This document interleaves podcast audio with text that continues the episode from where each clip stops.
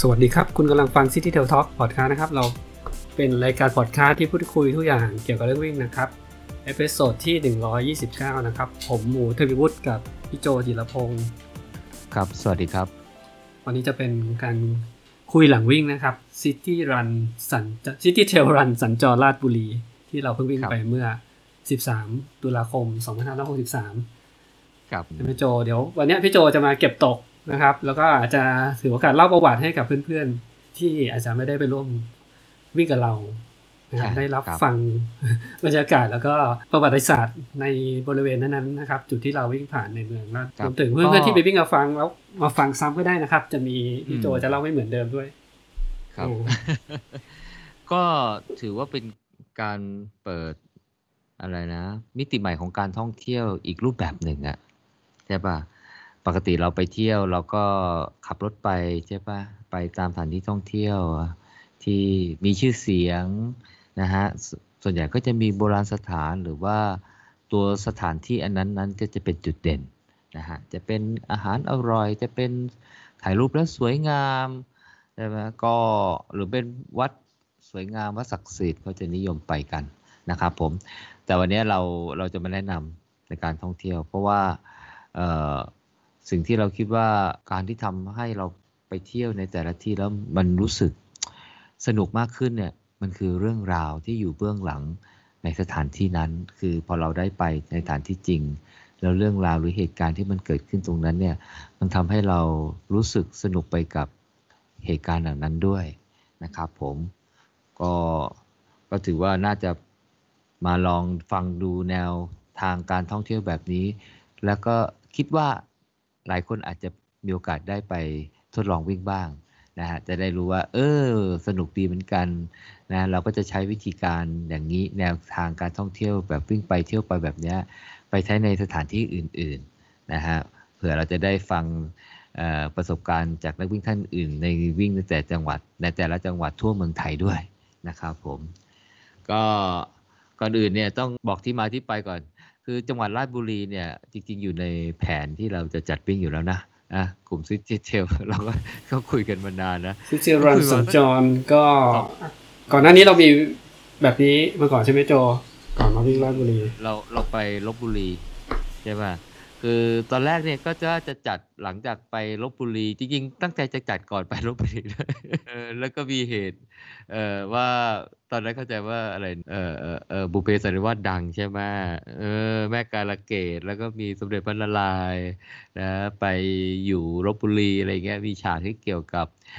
ลบบุรีเยอะใช่ไหมครับ เราก็เลยรัดคิวไปลบบุรีก่อน แล้วก็ตั้งใจว่าจะมาราชบุรี เพราะว่าส่วนหนึ่งคือไปรับปากท่านอาจารย์ ท่านอาจารย์นรงเทียมเมฆไว้เออหลายคนคิดว่าน่าจะรู้จักท่านอาจารย์ดีนะท่านอาจารย์ก็เป็นผู้ทรงคุณวุฒิสสสนะ แล้วก็แต่ว่าที่คิดว่าคนรู้จักมากที่สุดในในบทบาทที่ท่านเป็นผู้ให้กำเนิดรายงานวิ่งจอมบึงมาราธอนอันมีชื่อเสียงโด่งดังไปทั่วประเทศนะครับผมอ่า บ้านท่านอยู่ราชบุรีก็เลยบอกว่าเออเนี่ยเป็นเราไปเที่ยวอยุทธยาไปเที่ยวนู่นแล้วเนี่ยอ่ามาเที่ยวราชบุรีบ้าง ราชบุรีมีอะไร โอ้ตื่นตาตื่นใจเยอะแยะมากมายนะฮะอ่าโดยเฉพาะการวิ่งเข้าไปเที่ยวในตัวเมืองนี่นะครับผมมีเรื่องราวประวัติศาสตร์ที่น่าน่าสนใจรับรองมาวิ่งแล้วน่าจะสนุกแน่นะครับผมก็ถือโอกาสนะฮะในวันที่ 13 ตุลาคมที่ผ่านมานะครับผมจริงๆเนี่ยที่กำหนดวันที่ 13เนี่ยเพราะว่าส่วนหนึ่งเนี่ยก็เป็นวันหยุดด้วย แล้วเราก็ต้องอยากจะไปวิ่งรำลึกถึงพระมหากรุณาธิคุณของในหลวงรัชกาลที่9นะฮะในวันคล้ายวันสวรรคตของในหลวงท่านด้วยนะครับผมแล้วก็อีกส่วนหนึ่งเนี่ยก็จะจริงๆ ตามโปรแกรมเนี่ยเราจะมีวิ่งที่ราชบุรีอีกครั้งหนึ่งนะครับผมเพื่อไปอต้อนรับทหารทหารไทยนะฮะที่ไปทำภารกิจรักษาสันติภาพที่ประเทศเซาท์ซูดานนะครับผมแต่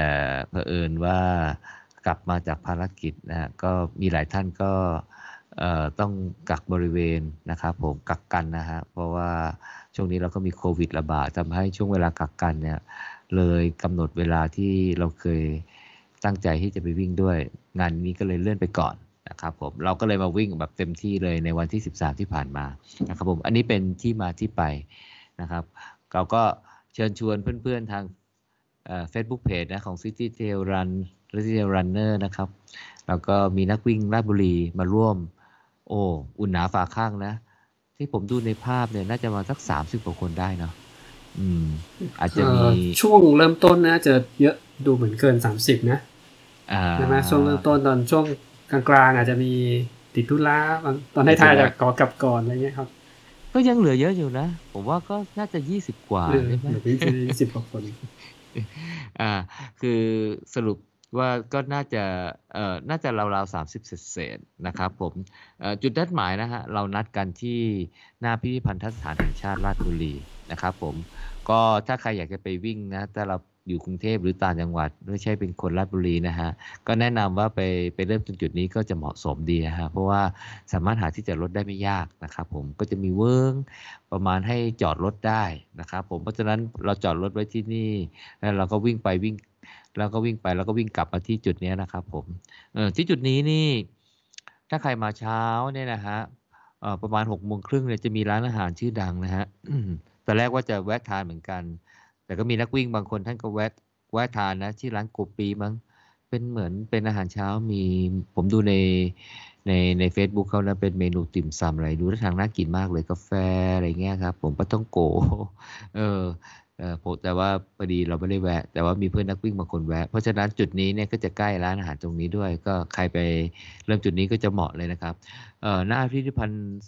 นะครับก็จะอยู่ริมแม่น้ำแม่กลอง ริมแม่น้ำแม่กลองเลยเพราะฉะนั้นเราก็จะเห็นทิวทัศน์แม่น้ำแม่กลองลมโชยเลยนะครับผมก็ตรงจุดนี้เนี่ยนะฮะเป็นจุดที่รัชกาลที่5เนี่ยเคยเขึ้นจากเรือในในครั้งที่เสด็จประพาสต้นผมเกริ่นเลย เพราะว่าเหตุการณ์เสด็จประพาสต้นเนี่ยถือเป็นเหตุการณ์สำคัญหนึ่งในบันทึกของประวัติศาสตร์เหมือนกันนะครับผมเพราะว่าการประพาสต้นเนี่ยคือการ การออกไปเยี่ยมเยียมราษฎรของรัชกาลที่ 5 โดยที่ไม่ให้ราษฎรรู้ว่าท่านคือพระเจ้าแผ่นดิน เพื่อจะได้ดูเห็นวิถีชีวิต ดูอะไรได้อย่างเต็มที่นะครับ ผมเพราะว่าถ้าไปอย่างเป็นทางการรู้ว่าท่านเป็นพระเจ้าแผ่นดินเนี่ยอาจจะมีการต้อนรับขับสู้มีพิธีรีตอง หรือว่าอาจจะมีการจัดเตรียมอะไรเนี่ยทำให้ท่านอาจจะไม่ได้อยากไม่ได้เห็นในสิ่งที่ท่าน อยากเห็นอะไรอย่างเงี้ยนะครับผม อันนั้นเนี่ยเข้าใจว่าเป็นจุดเริ่มต้นในการที่มีการเสด็จประพาสต้นครั้งแรก และการได้ชื่อว่าประพาสต้นเนี่ยก็มาจากครั้งที่ในในทหารมหาดเล็กท่านอะที่ที่เป็นคนดูแลเรือไงเพราะนั้นเนี่ยเวลาเดินทางไปไหนก็พูดถึงเรือในต้นดูแลในต้นในต้นเนี่ยออพอเรียกเร็วๆเข้าเนี่ยก็เลยเป็นไอ้ในอ้นในอ้นพูดผิด นในมหาดเล็กท่านชื่อในอ้นเรือของในอ้นอะไรเงี้ยฮะในอ้นในอ้นลุกพอเรียกเร็วๆก็กลายเป็นต้น เพราะฉะนั้นเนี่ยอะไรที่มีส่วนเกี่ยวข้องกับการเสด็จประพาสโดยที่ไม่ให้รู้ว่าท่านเป็นพระเจ้าแผ่นดินเนี่ยเลยเรียกเลยใส่คำว่าต้น เช่นประพาสต้น ถ้าไปเจอประชาเอ่อประชาชนแล้วท่านไปแวะเยี่ยม ท่านก็จะเรียกว่าเป็นเพื่อนต้น ก็จะมีอะไรต้นๆนะฮะผมก็เคยไปอ่านแล้วผมก็งงๆอะไร ทุกอย่างเนี่ยอ๋อต้นหมดเลยแสดงว่าทุกอย่างนี้เกิดในเหตุการณ์คราวที่ท่านเสด็จ โดยที่ประชาชนไม่รู้ว่าท่านเป็นพระเจ้าแผ่นดินนะครับ เพราะฉะนั้นจุดนี้เป็นเหมือนเป็นจุดแรกในการเสด็จประพาสต้น แล้วท่านตั้งใจที่จะมาเยี่ยมจังหวัดราชบุรีครับผม ก็เป็นเหตุการณ์สำคัญครั้งหนึ่งอยู่บริเวณหน้าพิพิธภัณฑ์ทัศนสานแห่งชาติ ราชบุรีนะครับ ก็ตอนที่เราไปเริ่มวิ่งเนี่ย ผมก็เล่าให้ฟังเรื่องเกร็ดของแม่น้ำแม่กลองอย่างพวกเราอยู่แถวกรุงเทพอะไรอาจจะคุ้นเคยกับแม่น้ำเจ้าพระยา แต่พอ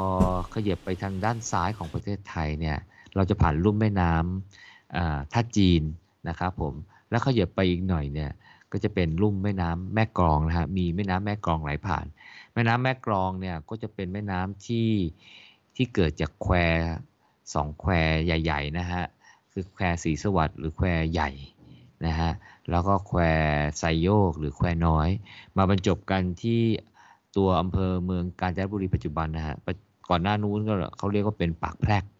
นะครับผมพอไหลรวมกันก็ตั้งชื่อเรียกใหม่แม่กลองนะฮะแล้วก็ไหลลงมาสู่จังหวัดราชบุรี แล้วก็ต่อไปก็จะเป็นอัมพวาสู่สงครามออกสู่ทะเล ที่จังหวัดสุสงครามนะครับผมเออแม่น้ำแม่กรองเนี่ยจริง ๆ แล้วก็บอกว่าผมก็ฟังคุณท่านอาจารย์สุจิตวงเทศนะก็ท่านก็สันนิษฐานว่าคำว่าแม่กรองเนี่ยไม่น่าจะมาจากคำไม่น่าจะมาจากเครื่องดนตรีที่ตีแล้วมีเสียงดังอะคึงด้วยหนังแล้วมีตีเสียงดังอะที่เราเรียกว่ากลองนะเออเพราะว่าแม่น้ำมันนี้มันถูกเรียกมานานแล้ว แล้วก็ มันมีคำของของคนมอญอะที่เขาเรียกลำน้ำหรือทางเดินของน้ำเนี่ยว่าโครงอืมแล้วคนมอญเนี่ยเป็นคนที่เอ่อเป็นกลุ่มชาติพันธุ์ที่มีเอ่อมีมันมีร่องรอยการอยู่อาศัยในแถบบริเวณนี้มานานมากเลย นับพันปีเลยเออแล้วก็กระจายอยู่เอ่อไปบริเวณอื่นด้วย แล้วก็เข้าใจว่าน่าจะมีอิทธิพล ไปในพื้นที่อื่นด้วย เพราะฉะนั้นเนี่ยอาจารย์สุติก็คิดว่ารากศัพท์ของคำว่าโครงเนี่ยน่าจะเป็นชื่อของแม่น้ำหลาย ๆ สายที่เราได้ยินปัจจุบัน เช่น แม่น้ำโขง ถ้าเป็นทางฝั่งประเทศลาวเนี่ยก็ก็เรียกเป็นแม่น้ำของอะโขงของอะไรเงี้ยฮะ อืม แต่ถ้าเป็นแม่น้ำสารวินเนี่ย สารวินเป็นภาษาพม่า แต่ว่าคนพื้นถิ่นเนี่ยรวมถึงคนไทยเราส่วนบริเวณท้องถิ่นตรงนั้นเนี่ย เรียกว่าแม่น้ำคงอะเพราะนั้นใกล้เคียงไหมของโขงคง เสร็จแล้วแม่น้ำแม่กรองเนี่ยก็น่าจะมีรากจากคำว่าโครเหมือนกันเลยแต่ว่าออกเสียงสำเนียงที่เรียกว่ากรองนะฮะนั่นก็เลยคิดว่า เออ แม่กรองเนี่ยไม่น่าจะมาจากเครื่องดนตรี ก็เป็นน่าจะมาจากอิทธิพลของคนมอญนะฮะที่เขาเรียกลำนาคำว่าโครงเนี่ยแล้วก็ชาติพันธุ์แต่ละชาติพันธุ์ก็เรียกเพี้ยนไป ตามสำเนียงของตัวเองนะฮะของคนรุ่มแม่น้ำภาคกลางเราก็เลยเรียกว่าเป็นแม่กรองนะครับผมก็ก็ดูแล้วก็ดูน่าสนใจดีนะครับผมอืมแต่ตอนจุดนี้เนี่ยเราก็รับลมเย็นๆ แล้วก็พยายามจะเดินเดินก่อนเดินวอร์มอัพยังไม่ได้ไม่ได้ไม่ได้วิ่งนะเออเราก็เดินมาแป๊บเดียวจริงๆ เราเห็นว่าแต่ไกลละ เหมือนเป็นประติมากรรมสีขาวนะ เป็นรูปเหมือนคนนะนั่งอยู่เอออาจารย์นรงบอกว่าอันนี้เรียกว่าเด็กดิน เด็กดิน เป็นประติมากรรมที่ที่คุณคุณติ้วปะใช่ไหมที่เป็นทายาทของร้านเท่าหงไทยอะร้านที่เคยปั้นโอ่งมังกร อันมีชื่อเสียงโด่งดังของราชบุรีอะแล้วปัจจุบันก็ มีผลิตภัณฑ์ที่ทำจากเซรามิกสวยงาม แปลกตาออกแบบอะไรไปหลายอย่างมากเลย ซึ่งตรงร้านเท่าหงไทยเนี่ยเราก็จะแวะในเส้นระหว่างทางด้วยนะฮะแต่ตรงจุดนี้เนี่ยเหมือนกับเเขามาสร้างประติมากรรมตัวนี้เนี่ยให้มันดูโดดเด่นนะก็มันเด่นจริงนะอยู่ริมแม่น้ำอะไปถึงผมว่าใครๆก็อยากจะถ่ายรูป ตั้งชื่อว่าเด็กดินฮะเป็นรูปเด็ก ตัวใหญ่ๆสีขาวฮะอยู่ริมแม่น้ำแม่กลอง ตรงจุดนี้เนี่ยอาจารย์นรงก็เลยเล่าเก็บประวัติ เพิ่มเติมที่เกี่ยวกับลำแม่น้ำแม่กลองด้วยนะครับผมท่านอาจารย์ก็เล่าว่าลำแม่น้ำแม่กลองเนี่ยถ้าขึ้นไปทางต้นน้ำเนี่ยก็จะเจอจุดหนึ่งบริเวณหนึ่งที่เรียกว่าเป็นจุดที่พระเจ้าตากสินเนี่ยเคยมาตั้งทัพอยู่ตั้งทัพในคราวนั้นเนี่ย จะราวๆปี 2578เอ้ย2317โดยประมาณ น่าจะ 10 ผมไม่แน่ใจ 17 หรือ 18นะจะอาจจะจำคลาดเคลื่อนนะฮะตรงช่วงเวลานั้นเนี่ยศึกที่มาประชิดตรงและตั้งทัพตรงนั้นเนี่ยเรียกว่าศึกบางแก้ว เพราะว่าทัพพม่าเนี่ยมาตั้งทัพอยู่ใกล้ๆวัดวัดหนึ่งชื่อวัดบ้าบางแก้ว ปัจจุบันเรียกว่านางแก้วนะฮะก็น่าจะเป็นที่เดียวกัน คือศึกบางแก้วเนี่ยเป็นศึกที่ ที่เรียกว่าเป็นจุดเปลี่ยนของของการศึกในยุคของกรุงธนบุรีเลยนะครับ เพราะว่าคือพม่ายกทัพมาก็ส่งยกทัพมาจริงๆเนี่ยยกทัพมาใหญ่กว่านี้ แต่ว่าส่งทัพประมาณสักสองสามพันคนเศษเนี่ยลงมาล่วงหน้ามาก่อน แล้วมาตั้งตั้งบริเวณ ตั้งทัพอยู่บริเวณนี้นะฮะที่เขตเมืองราชบุรีแถวนั้นเนี่ยแถววัดบางแก้วเนี่ย ก็จะมีเขาช่องพรานนะฮะ แล้วก็เขาชะงุ้มอยู่บริเวณนั้น ซึ่งเป็นแหล่งน้ำที่เป็นเหมือนเป็น supply ให้กับอกองทัพพม่า อาจารย์ก็เล่าว่ายุทธวิธีในการจัดการพม่าเอ่อกองทัพอันนี้เนี่ยครับคือจะล้อมเพื่อให้พม่าอด คือต้องการจับเป็นต้องการจับเป็นเพื่อจะเอา จับเอาให้คนไทยในในกรุงธนบุรีเนี่ยเอามาดูว่าเฮ้ยพม่าเนี่ยนะมันก็คนเหมือนเราแหละ มันไม่ได้น่ากลัว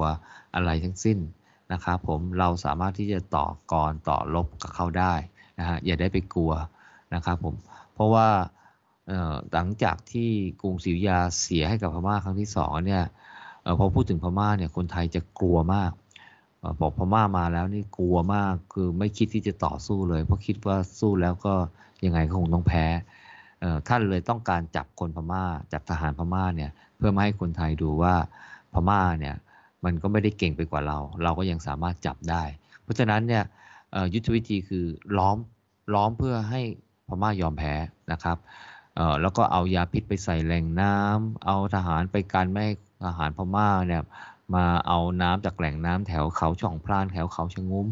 แล้วพอล้อมปุ๊บเนี่ยอาหารสื่อเสบียงที่ที่มีอยู่ที่นำมาก็หมด เออล้มหายตายจากเอ่อล้มตายไปบ้างอาหารไทยฆ่าฟันบ้างนะฮะจนกระทั่งน่าจะล้อมอยู่ประมาณสัก 40 กว่าวันมั้ง45วันหรือตั้งอย่างนี่แหละเออทหารพม่าก็ยอมแพ้ให้จับจับได้ประมาณ 2,000ไอ้พันสองกว่าคนเจ็ดเศษนะครับผมกก็จับมาที่กรุงธนบุรีเลยมาให้คนไทยดู นะครับผมก็เลยเป็นศึกสำคัญที่เกิดขึ้นในเขตเอ่อเอ่ออำเภอโพธาราม หรือว่าวัดบางแก้วหรืออืมหรือเราเรียกว่าเป็นศึกบางแก้วนะครับผมก็ผมคิดว่าเอ่อเราอาจจะคุ้นเคยศึกอื่น ๆ นะของในยุคอื่น เช่นศึกในสมัยพระนเรศวรสมัยรัชกาลที่หนึ่งสงครามเก้าทัพอะไรอย่างเงี้ยครับ แต่ศึกที่เกี่ยวกับในยุคธนบุรีเนี่ยหลายคนอาจจะไม่ทราบนะฮะ แล้วอันเนี้ยเป็นศึกสำคัญเลยฮะ เกิดใกล้ๆกับลุ่มแม่น้ำริมแม่น้ำแม่กลองนะฮะในแถววัดบางแก้วนะครับก็เป็นความรู้ที่ที่พวกเราก็ได้ยินได้ฟังได้ฟังจากอาจารย์นะฮะที่เรามาเล่าให้ฟังที่ริมเอ่อแม่น้ำแม่กลองไอ้ตรงแถวเด็กดินนั้นนะครับผมก็อาจารย์เพิ่มเติมอีกนะ เมื่อกี้ที่ผมเกริ่นว่าเอ่อมีเขาช่องพลานจริงๆเขาช่องพลานเนี่ยมีหลังข้างคาวเยอะ ผมเข้าใจว่าคนก็ไปดูข้างคาวตอนเย็นๆกันนะ ที่บินกันเป็นสายเป็นล้านตัวเลยใช่ไหมตรงนั้นเนี่ยจะมีเขาชะงุ้มคือเขาชะงุ้มเนี่ยก็จะมีส่วนหนึ่งก็จะเป็นบันทึกอยู่ในในในในในพงศาวดารช่วงศึกนั้นแหละ แต่สิ่งที่อาจารย์เล่าเนี่ยอาจารย์เล่าถึงพระราชกรในหลวงรัชกาลที่ 9 คือในเขาเนี้ย ถูกนำไปใช้ประโยชน์จนกระทั่งดินมันโทรมมากเลย ไม่มีต้นไม้ขึ้นเลย เป็นเขาหัวโล้น เห็นมองไปเห็นแต่ดินแดงๆ ก็คือดินไม่มีคุณภาพพอที่ต้นไม้จะขึ้นแล้วอะ ก็คือปล่อยทิ้งไปก็จะเป็นเขาหัวโล้นๆในหลวงเนี่ยเห็นสภาพดินเป็นอย่างนั้นเนี่ยก็เลยเข้ามาพัฒนาปรับปรุงดินนะครับ ท่านก็ใช้แนวคิดในการปรับปรุงนะครับผมว่าจะทำยังไงให้ให้ดินเนี่ย กลับดีขึ้นมานะครับ จนกระทั่งดินเนี่ยนะครับผมเอ่ออุดมสมบูรณ์ขึ้น ปัจจุบันนี้ถ้าใครไปดูที่เขาชะงุ้มนะฮะจะเป็นป่าทึบแน่นด้วยต้นไม้นะต่างไปจากเมื่อ 30-40 ปีก่อนนะที่เป็นแต่เขาหัวโร้นนะครับผมพระราชกรณีในการที่ปรับปรุงดินจนกระทั่งประสบความสำเร็จอันเนี้ยนะฮะถือว่าเป็นเรื่องสำคัญมากนะครับผมสำคัญ ขนาดที่ว่าองค์การอาหารและการเกษตรแห่งสหประชาชาติหรือ FAO อะฮะนะฮะกำหนดให้วันที่ 5 ธันวาคมของทุกปีเนี่ยเป็นวันดินโลก อันเกิดจากพระราชกรณียกิจของในหลวงรัชกาลที่ 9 นะฮะ ที่พื้นฟื้นฟูดินที่ไม่หลงเหลือคุณภาพในการที่ให้พืชนะฮะสามารถเติบโตได้เลยนะฮะ จนปัจจุบันเป็นป่าที่หนาแน่นมาก แสดงว่าอุดมสมบูรณ์มากนะครับผม เราก็ได้เกร็ดความรู้ไปพอสมควรเลยนะครับผมเพราะฉะนั้นมาถึงจุดนี้นะครับ มาชื่นชมริมแม่น้ำแม่กองฮะมาถ่ายรูปกับเด็กดินนะฮะแล้วก็นึกถึงเหตุการณ์ที่อาจารย์เล่าให้ฟังนะครับผม แล้วก็อาจารย์ก็แนะนำว่าเออเนี่ยตรงแถวนั้นอะตรงข้ามใกล้ๆเด็กดินนะครับผมจะมีเหมือนเป็นอาร์ตแกลเลอรี่ครับผม แล้วก็จะเป็นร้านกาแฟด้วยชื่อว่าดีคุ้นนะฮะก็รู้สึกว่าจะเป็นของทายาทของ ร้านเท่าหงไทยนี่แหละ เพราะฉะนั้นก็เป็นร้านหนึ่งที่คราวคราวหน้าถ้ามีใครมีโอกาสไปเที่ยวราชบุรีนะฮะต้องแวะไปชิมกาแฟแล้วก็ชมศิลปะที่อยู่ในร้านนี้ด้วยนะครับผมผมก็ไม่เคยไปนะ เห็นรูปบ้านที่เป็นร้านโบราณทรงคลาสสิกมากเลยนะ โอกาสหน้าต้องไปแวะแน่นอนนะครับผม ก็อันนี้เราพอออกจากจุดเด็กดินแล้วเนี่ยเราก็วิ่งละ วิ่งเหยาะๆเล็ก ๆ น้อยๆนะฮะรับลมเย็นๆนะฮะผ่านตลาดโค้ยกีมั้งใช่ไหมผมเห็นป้ายอยู่อะเออถ้าเข้าไปเดิมเที่ยวตลาดน่าจะมีของกินเยอะนะเออแต่พอดีเราไม่ได้หยุดไงเพราะเพิ่งเริ่มวิ่งเลยอะเออจะมาหยุดเดินของกินหรือตุกตุกอะไรอยู่นะครับผมเออแต่เราวิ่งไปจนถึงบริเวณที่เป็นอยู่ใกล้ๆสะพานนะฮะที่เป็นสะ พานสองสะพานข้ามแม่น้ำแม่กรองนะครับ สะพานแรกเนี่ยจะเป็นสะพานรถยนต์ข้าม เรียกว่าสะพานธนรัตน์ก็คงจะสร้างในสมัยจอมพลธนรัตน์จอมพลสฤษดิ์ธนรัตน์เป็นนายกรัฐมนตรีแหละคงตกมาใน 2,500 กว่ากว่านะครับผมก็ไม่ได้มีอะไรที่ที่เป็นจุดเด่นนะครับผมจะมีอีกสะพานหนึ่งที่อยู่ถัดไปชื่อสะพานจุฬาลงกรณ์ เป็นสะพานรถไฟข้าม แล้วก็สุกจะรถยนต์ข้ามมั้งปัจจุบันเนี่ยก็ให้รถไฟข้ามอย่างเดียว เพราะว่ารถยนต์ก็ใช้สะพานธนรัตแทน สะพานนี้เนี่ยเห็นชื่อแล้วนะครับผมก็ต้องว่า โอ้เป็นชื่อของรัชกาลที่5นะฮะผมก็ไปดูประวัติเนี่ยโอ้เป็นสะพานที่ค่อนข้างจะมีความไม่ใช่ค่อนข้างแหละสะพานที่มีความสำคัญ เพราะว่าเป็นส่วนหนึ่งของรถไฟสายใต้ที่ลงไปตั้งแต่สร้างแต่สมัยรัชกาลที่ 5 และเป็นสะพานที่ ข้ามแม่น้ำใหญ่สะพานแรกนะครับ คือตั้งแต่กรุงเทพมาเนี่ยสถานีบางกอกน้อยใช่ไหมฮะเข้าใจว่าอาจจะมีสะพานแต่อาจจะสะพานไม่ได้ใหญ่อะจะข้ามคลองข้ามคูอะไรเงี้ยนะครับผมแต่ที่ข้ามแม่น้ำเนี่ยแล้วใหญ่โตเนี่ยก็น่าจะใช้เทคโนโลยีที่ก้าวหน้าพอสมควรในสมัยนั้นเนี่ยคือสะพานนี้นะครับผมในการที่5เนี่ยท่านถึงกับเสด็จมาเปิดสะพานด้วยจน ด้วยพระองค์เองปีรอสอนะครับรอสอ120เพราะมีเขียนบนสะพานนะฮะถ้าเราบวกด้วย2 3 2 4เข้าไปก็คือปี2444นะครับผมก็ถือเป็นสะพานสำคัญเลยเอ่อมีโอกาสถ้าใครไปถ่ายรูปสะพานก็น่าจะดูคลาสสิกดีเหมือนกันนะเออสร้างก่อนสมัย สร้างก่อนสะพานพระรามหกอีกนะสะพานพระรามหกนี่ก็ผมว่าทรงคล้ายๆกันนะ แต่อันนี้เนี่ยจะทาสีดำคล้ายๆกันนะฮะแต่อันนี้สร้างก่อนนะครับผมคล้ายๆอะไรเนาะอืมอืม คล้ายๆกัน แต่สิ่งที่ที่เรามาย้อนรอยเหตุการณ์เนี่ยกลับไม่ใช่เป็นเหตุการณ์ช่วงรัชกาลที่5ฮะเป็นเหตุการณ์ประมาณปี 2488เอ่อถ้าใครจำช่วงเวลาได้เนี่ยก็น่าจะจำได้ว่าตรงช่วงเวลานั้นเนี่ยเอ่อมีเหตุการณ์สงครามโลกครั้งที่สองสี่คือปีแปด2000นี่คือหนึ่งเก้าสี่สี่ห้าใช่ปะหนึ่งเก้าสี่ห้าสองสี่สี่สองสี่แปดแปดพูดผิดครับสองสี่แปดแปดอ่า สงครามโลกครั้งที่สองสงครามโลกสองปีนั้นเนี่ยเป็นปีที่เอ่อฮิโรชิมากับนางาซากิเนี่ยโดนระเบิดลง โดนระเบิดปรมาณูระเบิดเอ่อเอ่ออังอเมริกาก็ไปทิ้งระเบิดสองเมืองช่วงเนี่ยปลายปีแต่อันนั้นเออแต่อันนั้นเนี่ยทิ้งในเดือนสิงหาคม เออเราวๆประมาณสิงหาคมใช่ไหมฮะ แต่ว่าไอ้ที่สะพานนี้เนี่ย โดนระเบิดเหมือนกันนะฮะแต่แต่แต่ไม่ไม่ไม่ไม่ใช่ระเบิด ปรมาณูฮะถ้าปรมาณูคงไม่เหลือนะจะเป็นระเบิด โอ้ระเบิดใหญ่โตเหมือนกันฮะประมาณเขาว่าขนาดพันปอนด์นะครับผมเออเพื่อคือฝ่ายสัมพันธมิตรเนี่ยผมเข้าใจว่าน่าจะเป็นเอ่อเป็นเครื่องบินรบของอังกฤษมั้งเขาบอกเป็นเครื่องบิน B24 บินมาจากอินเดีย บินมาถล่มเออสะพานนี้โดยเฉพาะเลย เพื่ออะไรฮะเพื่อตัดทางลำเลียง ขนส่งของทหารญี่ปุ่น คือตอนนั้นเนี่ยต้องเข้าใจว่าตอนช่วงสงครามโลกครั้งที่สองเนี่ยประเทศไทยเนี่ยถูกบังคับให้เข้าร่วมสงครามโลกกับญี่ปุ่นนะเราเลยเป็นฝ่ายอักษะนะฮะไม่ใช่ฝ่ายสัมพันธมิตรเออซึ่งแปลว่าเราก็เป็นส่วนหนึ่งของฝ่ายอักษะที่แพ้สงครามด้วยนะครับคือถ้าจะมาย้อนรอยกันทำไมถึงเข้าเนี่ยก็ต้องบอกว่าจริงๆเราเนี่ยก็ไม่ได้ต้องการที่จะเข้าเป็น ฝ่ายอักษะหรือเป็นร่วมรบในสงครามโลกครั้งที่สองหรอกตอนแรกก็พยายามวางตัวเป็นกลางไงพยายามวางตัวเป็นกลาง แต่แต่ญี่ปุ่นเนี่ยต้องการใช้ประเทศไทยเนี่ยเป็นทางผ่านไปทางพม่าและอินเดียเพื่อจะโจมตีอังกฤษนะฮะเพราะฉะนั้นประเทศไทยเนี่ยเลยเลยถูกกำหนดให้เป็นจุดที่ทหาร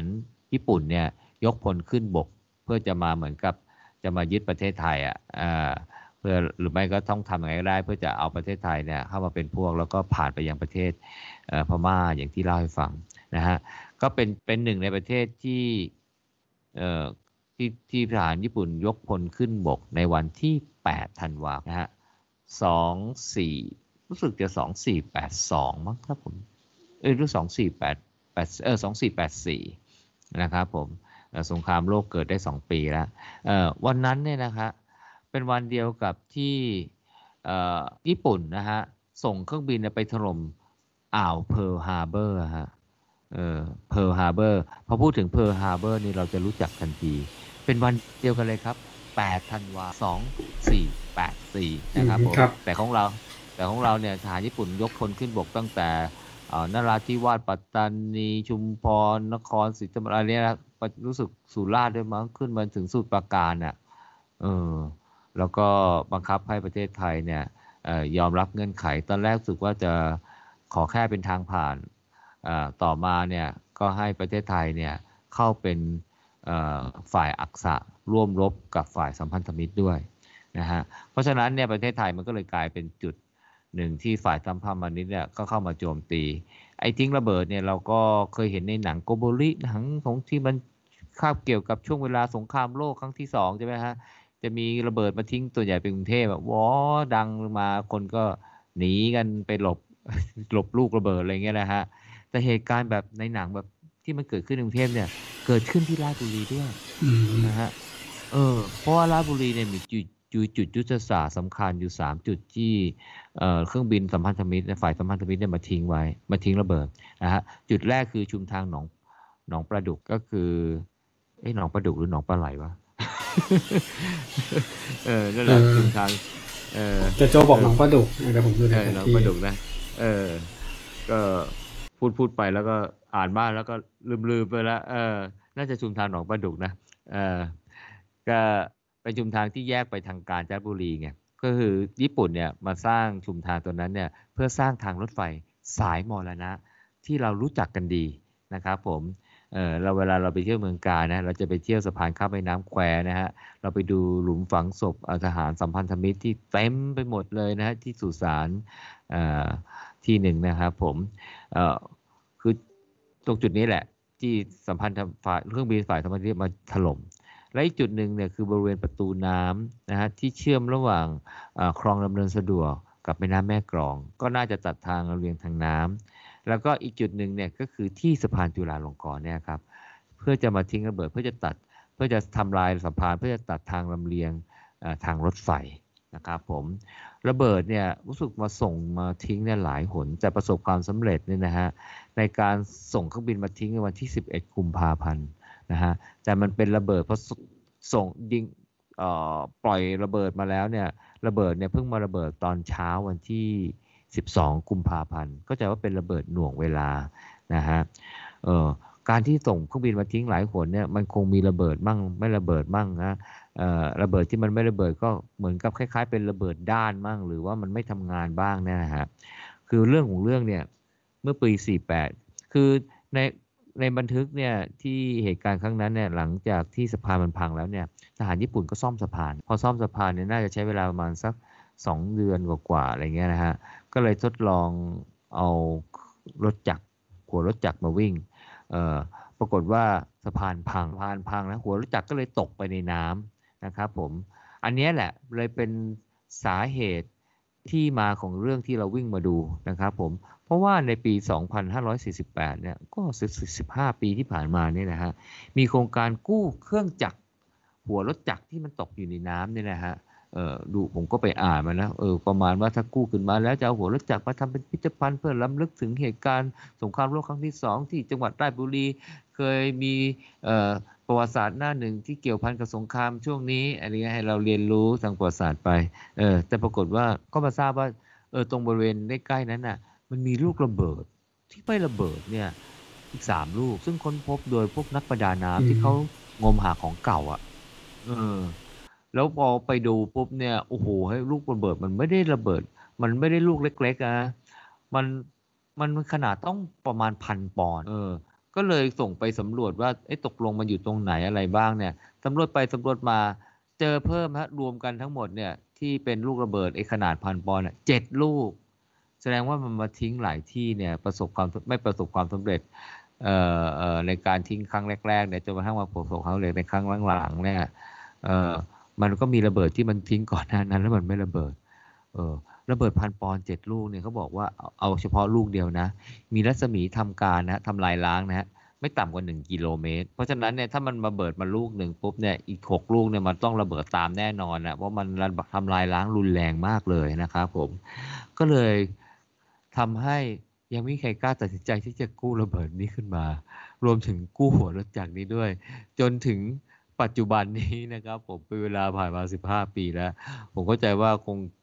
ไอโครงการที่จะกู้ไอ้ระเบิดขึ้นมาเนี่ย น่าจะยังคิดคิดกันอยู่นะ แต่ใครจะตัดสินใจล่ะ แล้วก็จะลงมือกันเมื่อไหร่ล่ะ ใช่ไหมฮะ เออ ก็เป็นระเบิดที่ยังสร้างความอกสั่นขวัญแขวนให้กับคนราชบุรีนะฮะ แต่วันนี้คืนดีมันคงไม่ระเบิดมั้งเพราะว่ามันผ่านมาก็เจ็ดสิบกว่าปีแล้วนี่ถ้ามันระเบิดมันน่าจะระเบิดไปแล้วหรือเปล่าลูกละพันปอนด์เหรอเจ็บกว่าลูกก็คือหล่นอยู่ที่ใต้น้ำอะไรอย่างเงี้ยเหรอนักประดาน้ำไปเจอเหรออยู่ใต้น้ำวันนั้นที่เราคุยกับนักวิ่งราชบุรีเขาบอกว่ามันมีเหมือนเป็นทุ่น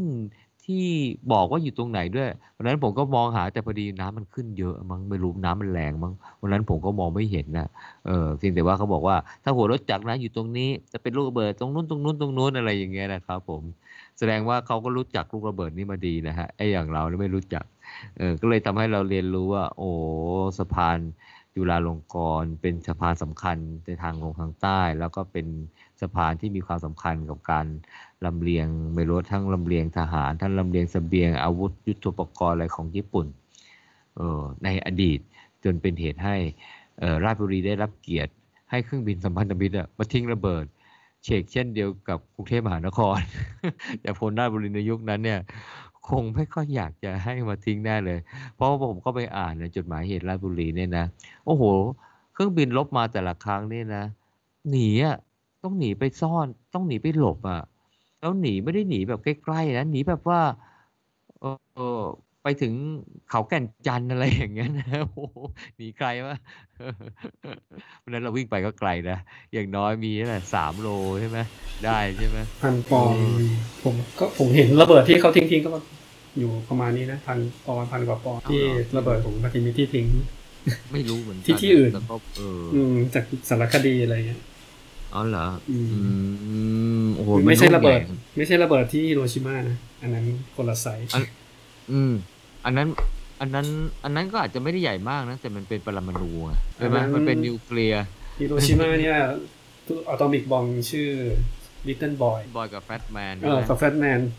Little Boy เนี่ยหนัก Little Boy น่าจะฮิโรชิมานะเออ Fat Fat Man น่าจะนางาซากิอ่าบ้างใช่ใช่ Fat Man น่าจะใหญ่เออใหญ่กว่า เออใหญ่กว่า เพราะฉะนั้นไอ้ที่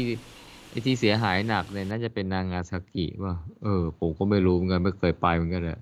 เออ ก็ก็แต่จริงๆตรงนั้นนะผมว่าก็มันมีถ่ายรูปสวยแล้วตอนหลังที่มาวิ่งมาที่ท่าหงถ่ายเขาบอกว่าตรงเชิงสะพานเนี่ยเออเขาบอกว่าทางทางศิลปินร้านท่าหงถ่ายเนี่ยเขาก็ให้นักเรียนเอาเห มือนก็เป็นก้อนหินแท่งสีสีๆเนี่ยมาประดับตรงสะพานเป็นศิลปะด้วยไปถ่ายรูปสวย เพราะนั้นผมก็เห็นไกลๆอยู่เหมือนกันนะแต่ว่าก็ไม่ได้เข้าไม่ได้สังเกตดีนะเออไม่สังเกตอะไรชัดนักอะ่ะเออวันหลังไปแล้วอาจจะเดินไปดูให้มันชัดเจนหน่อยเออเขาบอกว่าตรงนั้นก็ไปถ่ายรูปสวยเหมือนกันนะฮะก็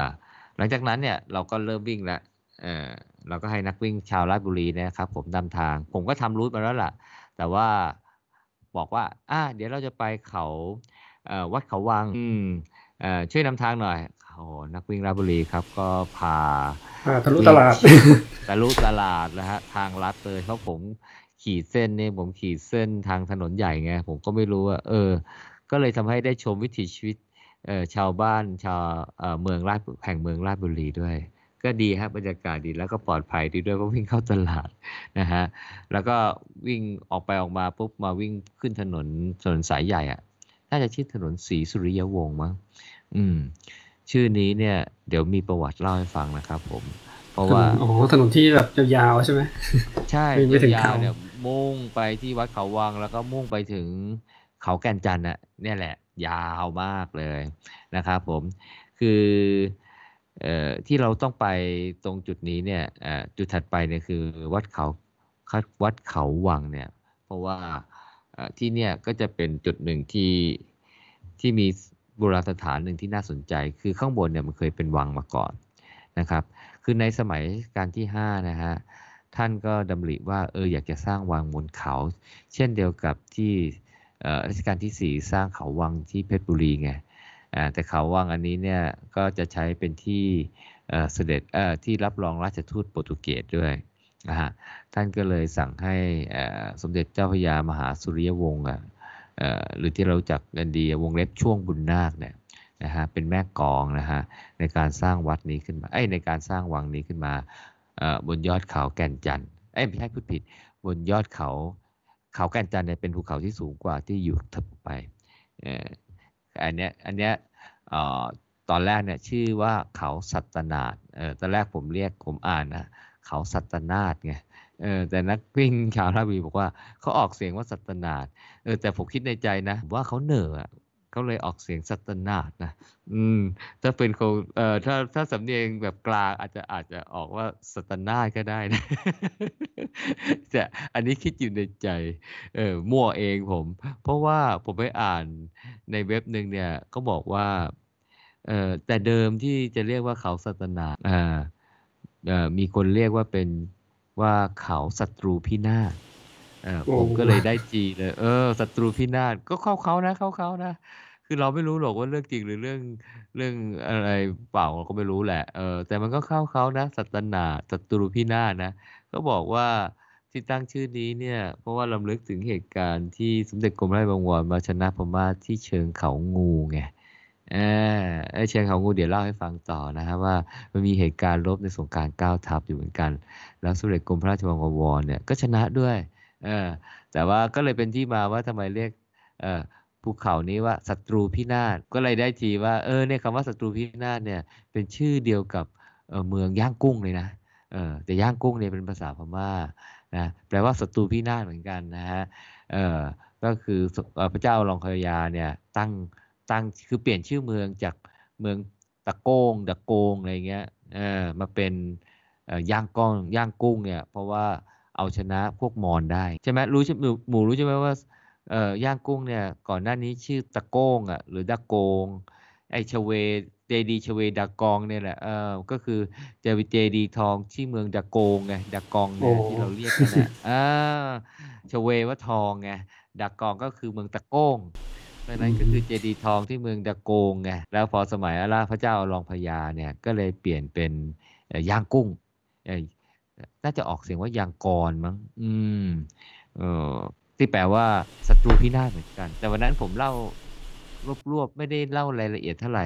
เออ แต่วันนี้มามาพูดละเอียดนิดนึงก็ได้ เออ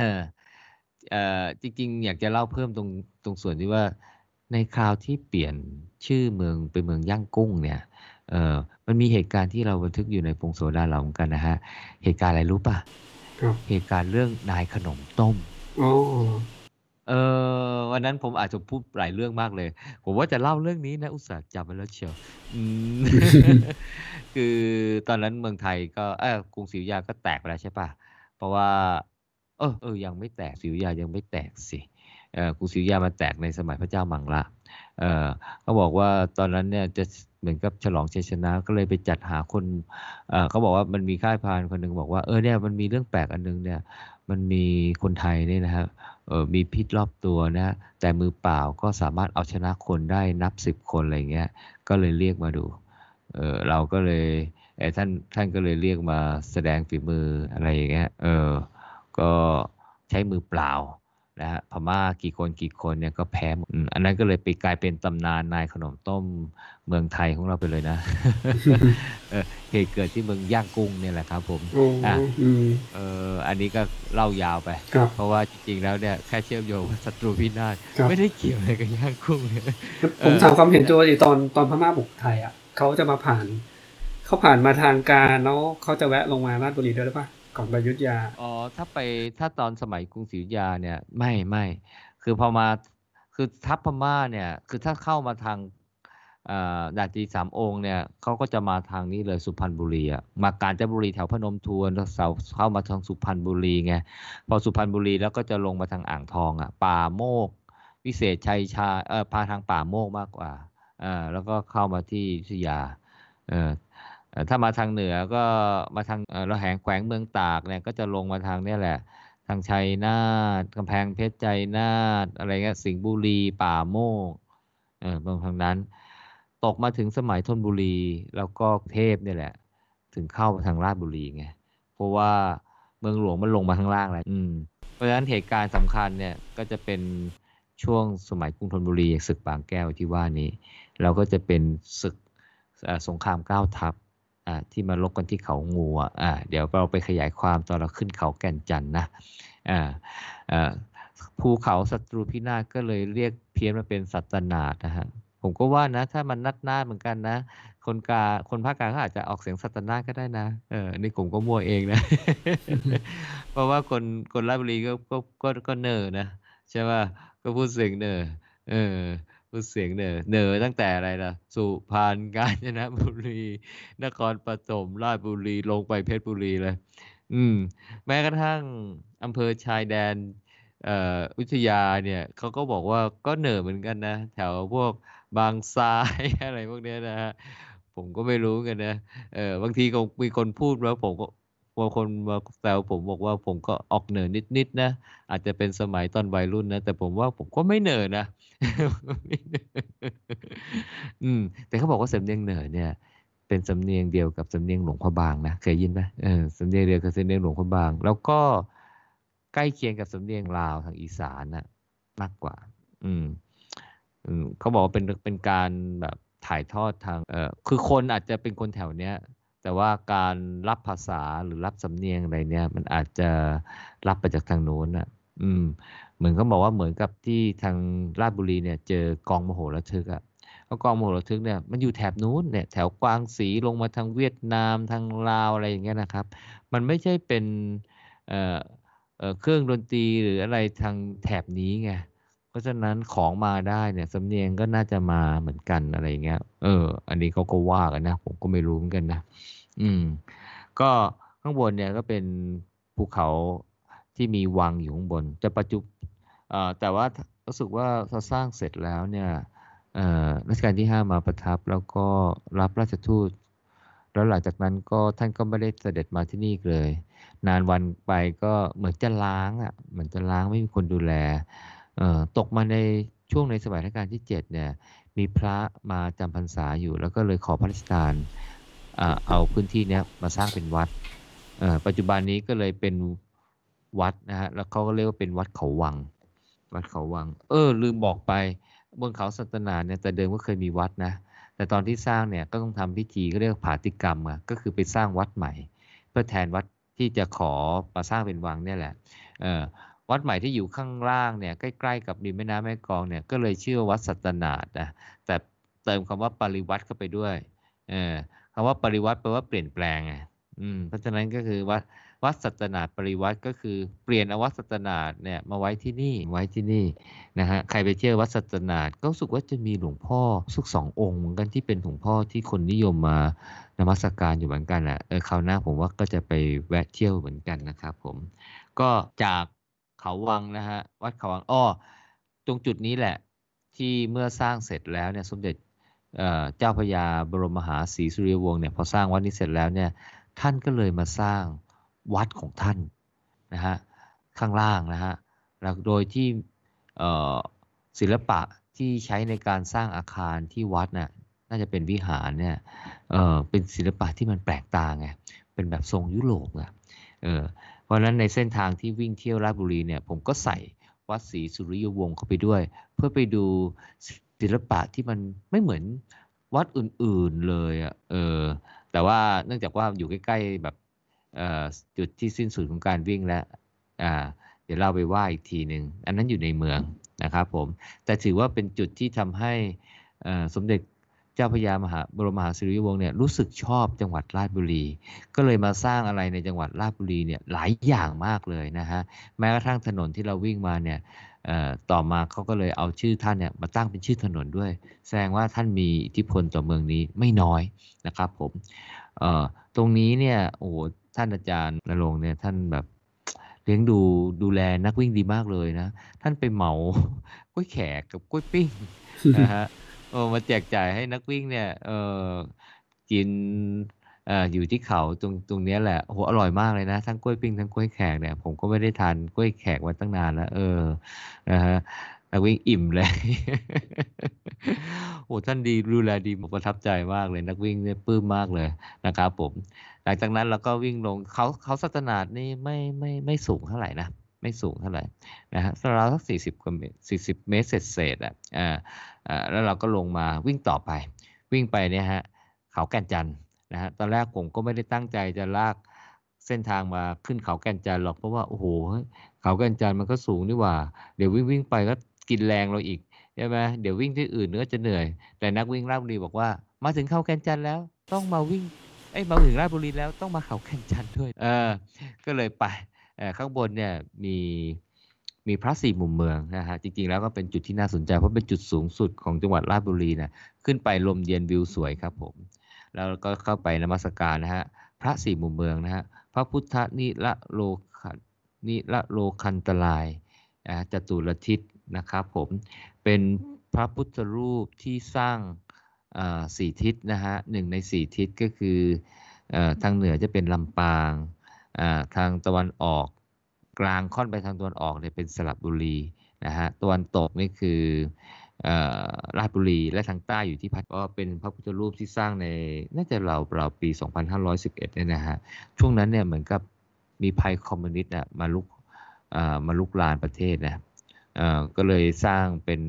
พระพุทธรูปเนี่ยเพื่อป้องกันประเทศนะฮะเป็นขวัญกำลังใจ นะฮะให้เราปกป้องประเทศไทยได้นะครับผมก็ขึ้นไปนวัสการบนยอดเขานะฮะบนยอดเขาแก่นจันเนี่ยมองเห็นวิวตัวเมืองด้วยไปถ่ายรูปนะมีวิว มันมีหอนาฬิกานะฮะติดมาทำให้เป็นแบ็กกราวด์เป็นสวยทำให้ดูเมืองราชบุรีนี่สวยงามมาก ถ้าเราถ่ายรูป เสร็จแล้วเนี่ยเรามองไปทางทิศทางด้านตะวันตกเฉียงเหนือหน่อยๆเนี่ยเราจะเห็นเชือกเขางู นะครับผมผมก็เลยชี้ให้เห็นเชิงเขางูที่เป็นที่ราบอะเออผมก็ชี้ไปมั่วๆแหละ เพราะว่าบันทึกก็บอกว่าเออทหารพม่านะฮะกองเอ่อกองทัพที่สองอะเออเอ่อไม่ได้มาตั้งทัพนะทัพหน้านะฮะได้มาตั้งอยู่ที่เชิงเขางู แต่ก็ไม่ได้บอกว่าเชิงเขางูเนี่ยมันเชิงเขาทางด้านไหนอะผมก็ต้องเดาว่ามันก็น่าจะอยู่ทางตะวันตกนะหรือป่ะเพราะว่า มาตั้งตรงนั้นแล้วเนี่ย ปรากฏว่าไงรู้ป่ะ ปรากฏว่าเจ้าพระยาธรรมาธิกรเนี่ยกับกับเจ้ากับพระยายมราชเนี่ยที่รัชกาลที่หนึ่งเนี่ยส่งให้ยกให้ยกทัพมานะฮะป้องกันทัพพม่าที่มาจากทางใต้เนี่ยให้มาที่ราชบุรีเนี่ยแหละ เพราะว่าทหารตอนทหารที่อยู่ใน กรุงรัตนโกสินทร์ในช่วงต้นรัชกาลที่หนึ่งเนี่ยต้องถือว่าไม่ได้มากมายอะไรนะฮะ เพราะว่าในยุคของกรุงธนบุรีเนี่ยเราก็ทำศึกกับพม่าเนี่ยมาตลอดรัชกาลเเราก็เลยต้องใช้ทหารที่มีอยู่ให้เกิดประสิทธิภาพสูงสุด ก็เลยยันก็เลยมีแบ่งกองทัพเนี่ยออกเป็นสี่ทัพ ทัพหนึ่งเนี่ยให้ กรมพระราชวังหลังเนี่ยขึ้นไปยันศึกอยู่ที่แถวนครสวรรค์มั้งก็คือการพวกพม่าที่มาจากทางทางเชียงใหม่กับทางระแหงแขวงเมืองตากอะกันสองทางเลยนะเออแล้วก็ให้สมเด็จกรมพระยาปรางวรเนี่ยมายันศึกอยู่ที่แถวปากแพรกอะอ่าแล้วก็ไปศึกลบตะลุมบอลอยู่ที่ทุ่งลาดย่าสงครามเก้าทัพเนี่ยอันนี้เป็น เส้นทางใหญ่เลยที่ทางด่านเจดีสามองค์ที่ทัพพม่ายกทัพมาน่าจะราวสักหลายหมื่นคนอะเจ็ดแปดหมื่นคนอะนะฮะแล้วอีกสองเส้นทางเนี่ยจะมาทางใต้อะดาทางหนึ่งเข้ามาทางาทางตะวันตกทางหนึ่งคือเข้ามาทางด่านบ้องเตี้ยแล้วอีกทางหนึ่งก็คือมาทางใต้อะนะครับผมเพราะฉะนั้นก็เลยส่งทัพที่สามเนี่ยของเนี่ยเจ้าพระยาธรรมาธิกรอะไรเนี่ยแหละกับพระยายมราชเนี่ยมายัน อ้ทัพที่มาทางทางตะวันตกกับทางใต้เนี่ยที่ราชบุรีไงเออแต่มาตั้งพม่ามาตั้งทัพถึงปากปลายจมูกแล้วเนี่ยเชิงเขางุ้มเอ้เชิงเขางูเนี่ยนะปรากฏว่าแม่ทัพสองคนเนี่ยไม่รู้ ไม่รู้ว่าพม่ามาทัพมาตั้งทัพถึงขนาดนี้ใกล้ขนาดนี้อะเออไม่รู้ว่าเพราะว่าทัพอาจจะเป็นทัพหน้าทัพไม่ใหญ่มาตั้งเงียบๆมั้งเพราะาทัพหลวงน่าจะอยู่แถวจอมบึงอะเออ ก็เลยไม่รู้เรื่องรู้ราวจนกระทั่งสมเด็จกรมพระราชวังวรเนี่ย ทำศึกชนะพม่าเบ็ดเสร็จเด็ดขาดที่ทุ่งลาดย่าแถวเขาชนไก่อะเออชนะแล้วเนี่ยพระเจ้าประดุงเนี่ย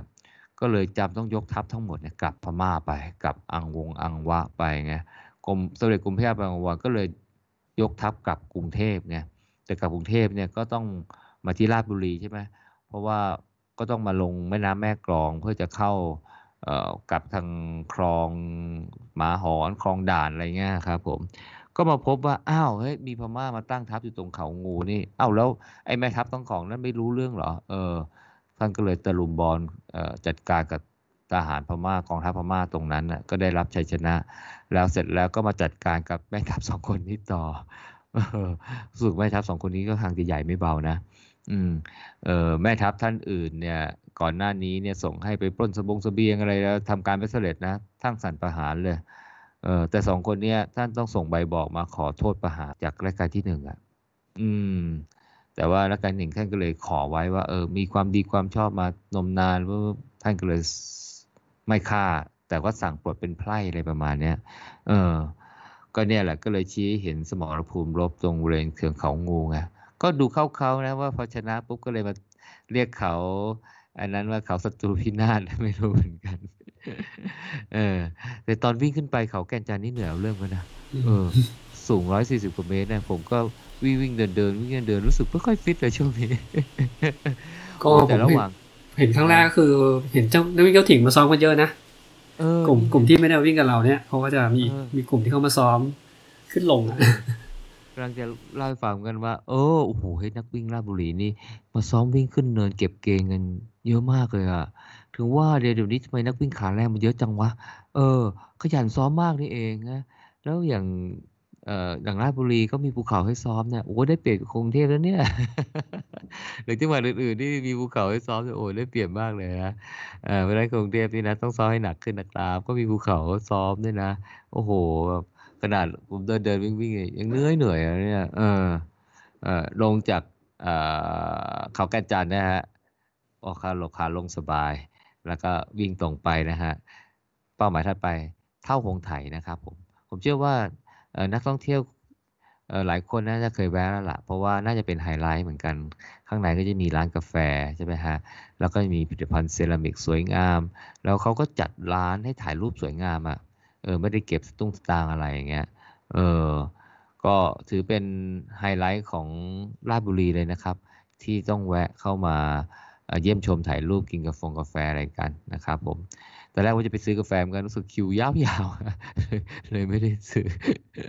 ก็เลยชวนกันวิ่งออกมาก่อนนะครับผมเเราเข้าทางหน้าร้านทางถนนใหญ่นะ แล้วเราก็เดินไปออกทางหลังร้านอะได้เลย เสร็จแล้วเราก็ออกไปแล้วก็คราวนี้รู้สึกว่าเนื่องจากว่าเป้าหมายถัดไปจะเป็นวัดมหาธาตุมั้งมันไม่ค่อยไกลมั้งแล้วตอนนั้นก็รู้สึกว่าจะอ่อนระหยรวยแรงกันแล้วนักวิ่งหลายคนก็อาจจะไม่ค่อยนั่นแหละเราก็เลยเดินไปหลักเออขนาดเดินก็ไม่ไม่ไม่ไม่นานนะแป๊บเดียวก็ถึงนะวัดมหาธาตุนะครับผมวันนี้ก็จะเป็นวัดที่ดูปุ๊บคนรู้เลยว่าเก่านะครับผมแต่เก่ามากน้อยแค่ไหนเนี่ยอออาจจะไม่รู้จริงๆแล้วเนี่ย ถ้าตามประวัติสร้างเนี่ยน่าจะร่วมยุคกับยุคสมัยทวารวดีอะเออต้องบอกว่าราชบุรีเนี่ยเป็นเมืองที่มีประวัติตั้งแต่ก่อนก่อนสมัยประวัติศาสตร์นะพบพบโครงกระดูกพบกำไรข้อมือพบลูกปงปัดอะไรเงี้ยพบร่องรอยการสร้างกระท่อมอะไรเงี้ยนะเออคือพูดง่ายนะฮะนู่นน่ะยุคสำริดยุคเหล็กอะไรนั่นนะฮะก่อนประวัติศาสตร์นะฮะ ซึ่งก็มีแต่ประวัติศาสตร์ช่วงนี้เราก็ไม่ค่อยจะอินสักเท่าไหร่นะ เพราะมันเจอแต่ของที่มันแบบไม่ค่อยสวยเท่าไหร่นะฮะ แต่พอมาถึงยุคทวารดีเนี่ยเฮ้ยเจอเยอะนะฮะ มีจุดหนึ่งที่เป็นแหล่งรวมก็คือน่าจะเป็นศูนย์กลางของเมืองเมืองหนึ่งเลยล่ะ แต่เราไม่ได้วิ่งไปนะ ตอนแรกว่าจะไปเหมือนกันนะ ถ้าไปเนี่ยไปกลับนะ มีสิบห้าโลขึ้นอะโอ้คือที่คูบัวครับ นั่งรถไปดีกว่านะเออคือคูบัวเนี่ยเชื่อว่าน่าจะเป็นโบราณสถานที่อยู่ในยุคทวารวดีทวารวดีเนี่ยก็ต้องต่ำกว่าพันห้าร้อยลงไปอะพศนะพันห้าร้อยพันหกร้อยพันสี่ร้อยพันสามร้อยพันสองร้อยเนี่ยอย่างครูบัวเนี่ยที่วัดที่ที่เขานิยมไปเที่ยวอย่างเช่นวัดโขงสุวรรณคีรีเนี่ยก็น่าจะพันเศษเศษพันหนึ่งร้อยพันสองร้อยอะไรเศษเศษมั้งครับ เอ่อขนาดเหลือแต่ฐานเนี่ยนะโบราณสถานเนี่ยโอ้โหมันยังบรรลึกทึกเลยใหญ่โตมโหฬารมากเลย แต่พื้นที่คูบัวเนี่ยมีความพิเศษอย่างคือมันมีวัฒนธรรม อีกวัฒนธรรมเนี่ยทับซ้อนไปในพื้นที่นั้น คือโบราณสถานเนี่ยมันเป็นทวารวดี เจอของอะไรมากมายเอ่อลายปูนปั้นอะไรเงี้ยเออแต่คนที่อยู่ในพื้นที่นั้นเนี่ย กลับกลายเป็นชาวไทยโยนก โยนกนี่ก็คือกลุ่มคนที่อพยพมาจากเชียงแสนน่ะก็คือในน่าจะเป็นยุคในยุคของอรัชกาลที่หนึ่งอะก็คืออในยุคพระเจ้าตากเนี่ยตีเชียงใหม่ได้ ยึดเชียงใหม่คืนจากพม่าอะจะเรียกว่ายึดเชียงใหม่คืนหรือเปล่าไม่แน่ใจนะฮะเพราะก่อนหน้านั้นเชียงใหม่เขาก็เป็นอาณาจักรอาณาจักรหนึ่งเนี่ยซึ่งไม่ได้ขึ้นอยู่กับกรุงศรีอยุธยาไง แต่จริงเขาอยู่ภายใต้พม่านะประมาณเมืองขึ้นพม่าเนี่ยมันนานนะหลังจากยุคพระนเรศวรนะเออเป็นอิสระบ้าง แต่ส่วนใหญ่ก็จะขึ้นกับพม่าบ้างนะฮะพม่าก็ส่งคนมาปกครองปกครองอะไรเงี้ยเออรู้สึกว่าตอนหลังๆรีดนาทาเล่น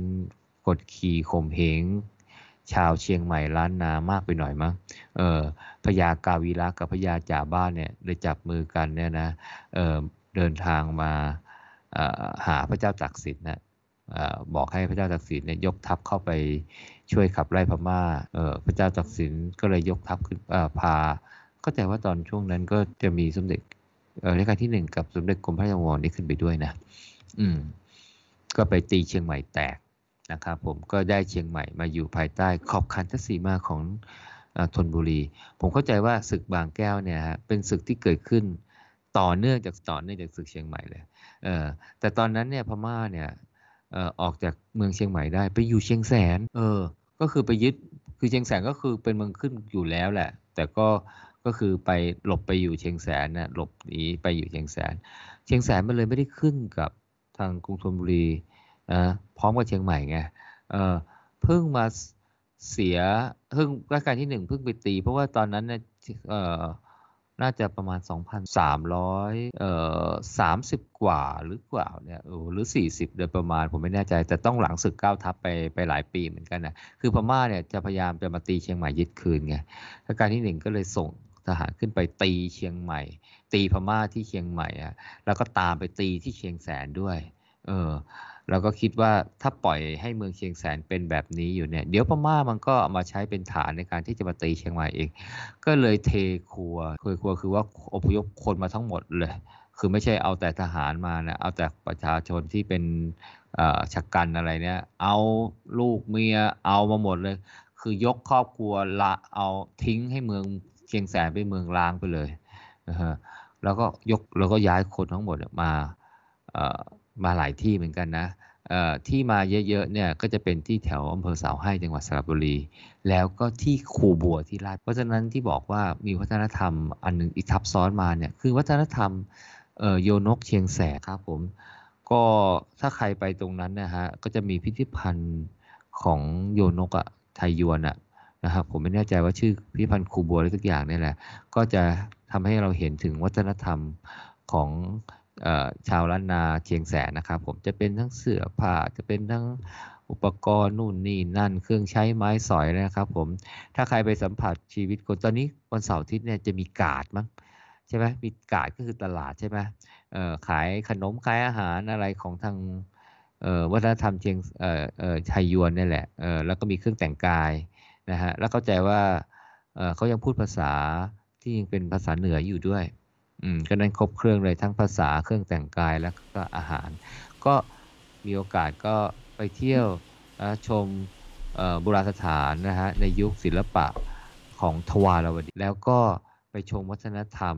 ชาวชัยโยนกไทยหรือไทยยวนนะฮะที่คูบัวนะครับผมไปที่เดียวได้เจอสองแบบเลยนะครับผมแต่เราไม่ได้วิ่งไปนะฮะอันนี้ก็เล่าไปเรื่อยนะครับผม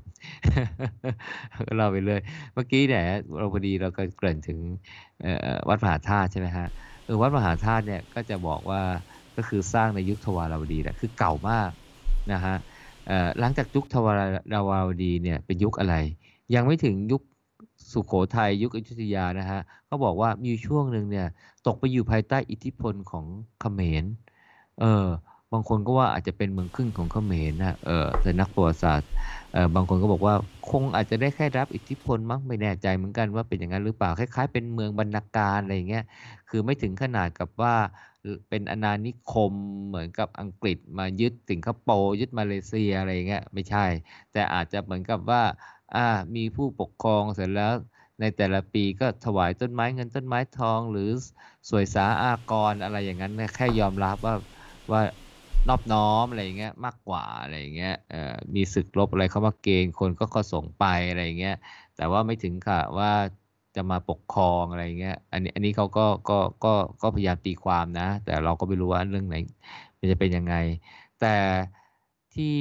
ที่เขาเรียกว่า confirm เลยเนี่ยว่า เอ้ยอาจจะอยู่ไม่ใช่อาจคงอยู่ภายใต้อิทธิพลของอาณาจักรพระนคร หรืออาณาจักรเขมรในกัมพูชาในในที่แถวเสียมเรียบเนี่ยเพราะว่าไปพบจารึกอันหนึ่งในปราสาทพระขรรค์จารึกเนี้ยพูดถึงเมืองอันหนึ่งซึ่งเขาสถาปนาพระพุทธชัยยะ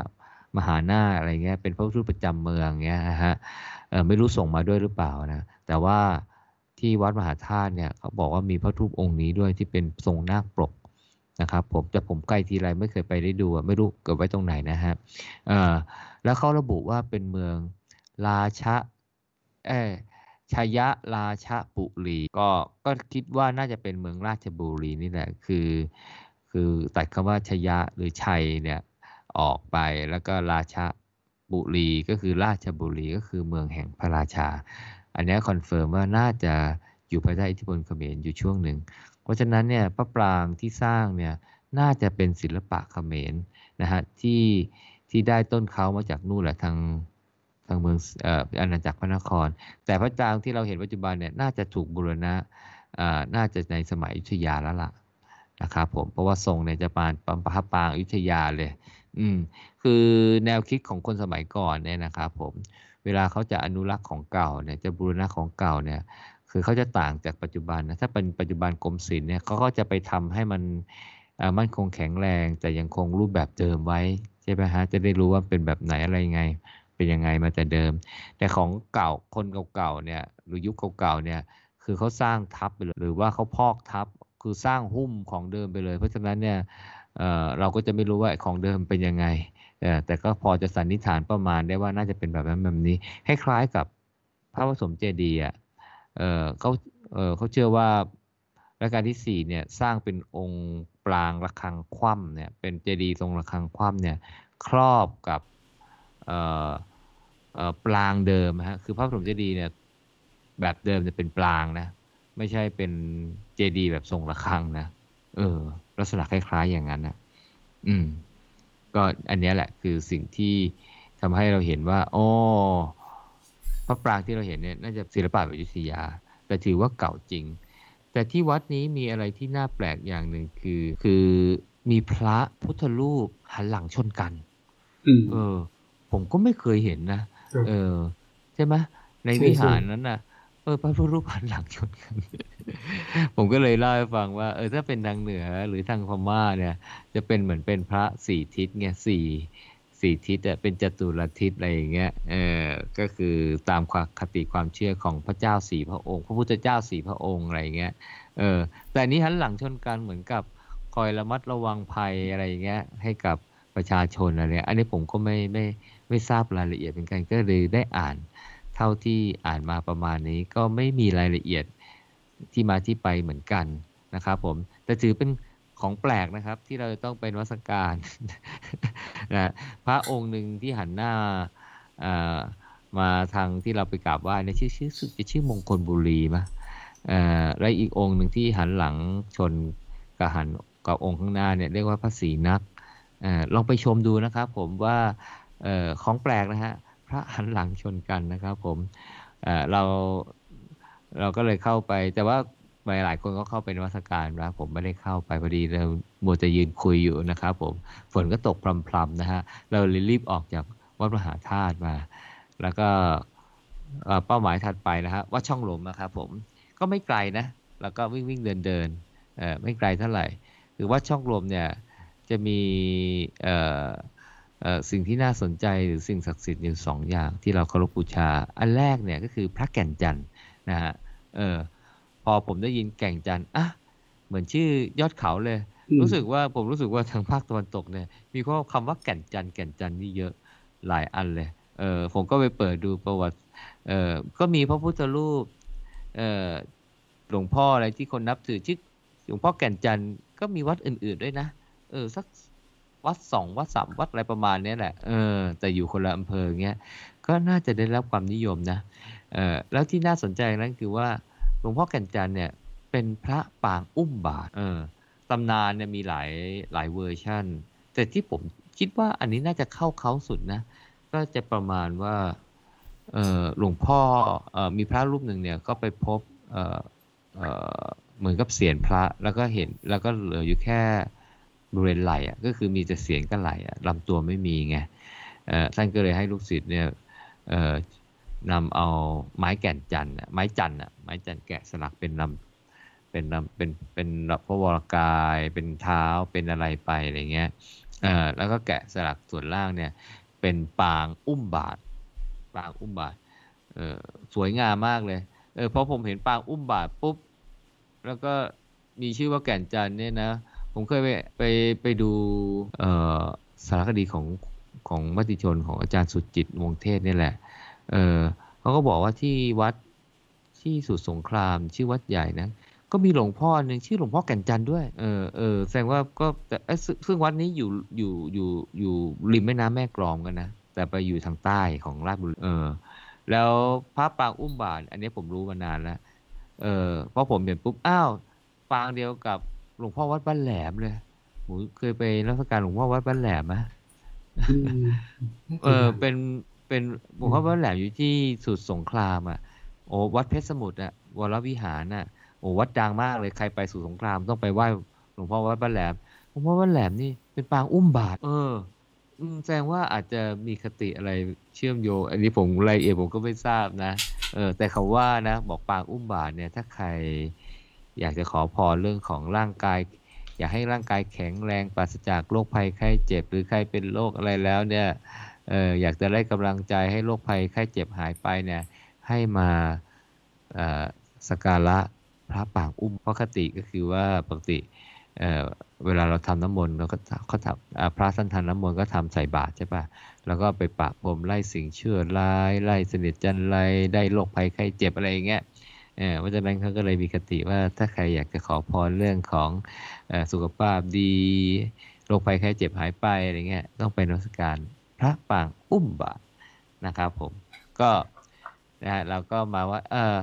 มาไหว้เข้าไปไหว้หลวงพ่อแก่นจันนะครับผมแต่จริงๆก็จะมีหลวงพ่ออีกองค์หนึ่งฮะแต่อันนี้เป็นหลวงพ่อที่เป็นเจ้าวาดอดีตเจ้าวาดเป็นคนนะไม่ได้เป็นพระพุทธรูปนะครับผมชื่อหลวงพ่อห้องนะครับผมท่านมีชื่อเสียงเพราะว่าเหรียญหล่อท่านเนี่ยได้รับความนิยมมากเลยนะครับผมในหมู่วงการ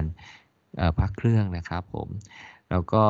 มีคนทุกคนมีความศรัทธาและมีความเชื่อว่าถ้าใครห้อยหลวงพ่อแก่นจันทร์เอ้ยหลวงพ่อห้องของวัดแก่นจันทร์นั้นเนี่ยจะมีก็เรียกว่าพุทธานุคุณเป็นคงกระพันชาตรีนะฮะเอ่อฟันไม่เข้าไม่ระคายผิวอะไรประมาณเนี้ยเออเขาบอกว่ามีโจรหัวหน้าโจรดันไปเป็นลูกเคยเป็นลูกศิษย์ตอนสมัยยังเป็นคนดีอยู่ไง อืมได้ได้เหรียญหลวงพ่อไปห้อยอะไรเงี้ยตำรวจจับได้ลงโทษศาลสั่งประหารชีวิตพระเจ้าฆ่าตัดคออืแสดงว่านานแล้วนะลงโทษด้วยการตัดคอ ตัดคอไม่เข้าอะครับผมจนกระทั่งสำนึกผิดก็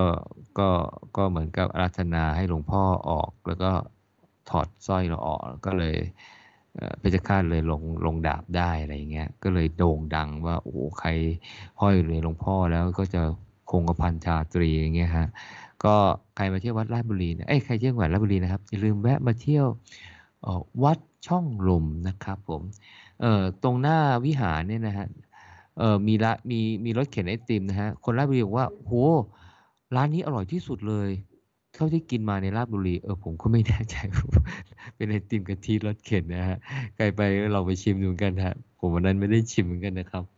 นะครับ จากวัดช่องลมนะครับ เราก็เดินลัดเลาะมาฮะวัดสุดท้ายวัดศรีสุริยวงศ์นะครับ ก็วัดนี้เนี่ยก็อย่างที่เล่าให้ฟังตอนแรกก็คือเป็นวัดที่มีศิลปะมีวิหารนะฮะที่มีศิลปะตะวันตกสวยงามมากเลยนะครับผมไม่ใช่แล้วก็แปลกตานะฮะแล้วก็มีตราสุริยวงศ์นะฮะตราที่ท่านได้รับพระราชทานจากรัชกาลที่ห้าเอ่อท่านได้ตรานี้เนี่ยพร้อมกับอาญาสิทธิ์นะสั่งประหารคนได้ด้วย แสดงว่าตอนนั้นท่านใหญ่มากเลยนะ อืม ท่านใหญ่มากเลย แล้วก็ท่านก็มาสร้างวัดนี้นะครับผมเอ่อสะวัดนี้ก็จะมีเสากลมทรงกลม มีโค้งประตูนะฮะ แล้วตรงประตูวัดนะ มีรูปเหมือนคิวปิดเลยนะ ใช่ไหมใช่ใช่เออประดับอยู่ เป็นเออเป็นวัดที่ผมเห็นมีคิวปิดที่ประตู ที่ซุ้มประตู เราลองไปดูเออแต่ก็ไม่ได้ใหญ่อะไรนะ แต่ตรงๆนะแต่ก็ดูแปลกตาดีนะครับผมเราก็คุยตับเพเหระอะไรไปเรื่อยเปื่อยที่วัดนี้นะฮะท่ามกลางฝนตกปล่อยๆนะครับผมก็ก็ตรงตรงไอ้ตรงจุดนี้ก็จะอยู่ใกล้ๆกับพิพิธภัณฑ์ทัศสถานแห่งชาติราชบุรีเหมือนกันนะฮะเราก็เลยแยกย้ายกันณจุดนี้ อาจารย์นรงก็เลยชวนทุกคนเนี่ยไปทานอาหารกลางวันนะฮะ เป็นก๋วยเตี๋ยวไข่คุณแหม่มนะฮะเจ้าดังแห่งราชบุรี ก็ต้องยอมว่าอร่อยมากกันนะ อืม เราก็เลยไปกินก๋วยเตี๋ยวไข่ด้วยความอร่อยอร่อย ปิดท้ายทริปนะทั้งสนุกสนานนะครับนะฮะแล้วก็อร่อยอร่อยจากก๋วยเตี๋ยวไข่แห่งเมืองราชบุรีด้วยนะครับ ผมก็จะประมาณนี้สำหรับใครไปเที่ยวก็จริงๆเนี่ยผมว่ามันคงไม่ถึง 17 โลหรอกแต่นาฬิกาวัดได้มา 17 โลอะ ผมว่าน่าจะราวสัก15โลอะฮะครับวิ่งครึ่งวันแบบเดินเดินวิ่งวิ่งกันสบายเลย เออกินเพื่ข้าวอเช้าๆจะแล้วก็เสร็จอาจจะติดใจไป repeat เขาแก่นจันทร์อ๋อ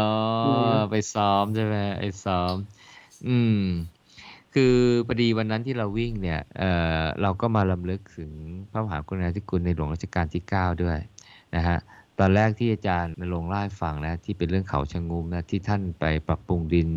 โอ้จนกระทั่งกลายเป็นป่ารกทึบหนาแน่นเลยนะฮะจนกระทั่ง FAO เนี่ยนะฮะเลยกำหนดให้วันที่ 5 ธันวาคมของทุกปีเนี่ยเป็นวันดินโลกเลยนะฮะแต่จริงๆแล้วเนี่ยเออเออพระกรณีพระราชกรณีกิจในจังหวัดราชบุรีเนี่ยนะฮะที่คนราชบุรีรู้สึกว่าเป็นมหามหาพระมหากรุณาธิคุณเป็นล้นพ้นเนี่ยยังมีอีกหลายเรื่อง แต่มีสองเรื่องเนี่ยนะฮะที่เด่นมากเลย นะฮะอยากให้หมูเล่าให้ฟังหน่อยเรื่องเอ่ออะไรนะ ที่เราไปแวะตอนตอนขากลับอะพอขากลับ เราไปแวะสากรณ์โคนมหนองโพครับราชบุรีนะครับ ก็เป็นอืมทางผ่านเนาะที่ขากลับกรุงเทพนะครับ ครับ ซึ่งสากรณ์ก็จะอยู่น่าจะอยู่ชื่อตำบลใช่ปะหนองโพเออผมว่าน่าจะอืมตำบลชื่อตำบนะลหนองโพอำเภอโพธารามอืมก็เป็นคือตอนนี้กลายเป็นว่าสหกรณ์โคนมนี่ติดปั๊มปตทแต่ว่าปั๊มนี่ใหญ่มากเลยนะ ปั๊มใหญ่โอ้มามีกร้านใหญ่เป็นเริ่มเทิ่มเลยนะครับเออก็เลยมีร้านจากร้านสหกรณ์โคนมเขาก็จะไปเปิดร้านที่ที่ปั๊มน้ำมันด้วย ก็จะขายขายนมขายนมสหกรณ์ครับครับ ผมว่าทุกคนที่เด็กๆ นี่น่าจะเคยกินทุกคน โอ้รู้จักมาก่อนเพื่อนเลยหนองโพราชบุรีเนี่ยอืมกับไทยเดนมาร์กอืมใช่ปะที่อืมก็รู้สึกว่า เออเหมือนกับรัษฎรได้รับการส่งเสริมให้ปลูกเอ้ยให้เลี้ยงโคนมอะครับแล้วก็มีปัญหาเรื่องการขายการตลาดอะไรเงี้ย เออแล้วก็เหมือนกับเอ่อท่านทราบความทราบถึงท่านท่านก็เลยครัมาบตั้งเหมือนเป็น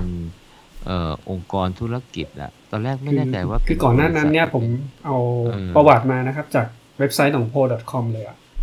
อืมคือโครงการเนี้ยก็คือกรมปศุสัตว์เข้ามามาช่วยแล้วก็เปิดสถานีผสมเทียมโคนมขึ้นมาให้ให้ชาวบ้านมีอาชีพใช่ปะอืม แต่ตอนนั้นคือต่างชาวบ้านก็ต่างคนต่างเลี้ยงแล้วก็ผสมผสมโคนมขึ้นมา ชาวบ้านก็พอพอทำได้ดีขึ้นใช่ปะเขาก็คือโคนมมันก็ต้องนำน้ำนมใช่ป่ะเอามาเอามาขาย แต่เนื่องจากน้ำนมมันมีมีอายุใช่ป่ะคือคือถ้าถ้ามันผลิตออกมาแล้วมันก็ต้องมีคนรับซื้ออะอืมอืม ก็เลยเป็นที่มาสากลโคนมที่เขาจะรับซื้อน้ำนมจากชาวบ้านครับนะครับ ก็สากลโคนมก็ได้รับความช่วยเหลือจากในหลวงรเก้าอืมนะครับ คือคือก่อนหน้านั้นมีโครงการราราชดำริของในหลวงรเก้าที่เกี่ยวกับนมอยู่หลายโครงการคือที่เราเคยได้ยินใช่ปะอ่าโรงงานผลิตนมผงในวังสวนจิตรลดาเคยกินนมอืมนมเม็ดใช่ปะอันนั้นเขาก็ใช้ใช้นม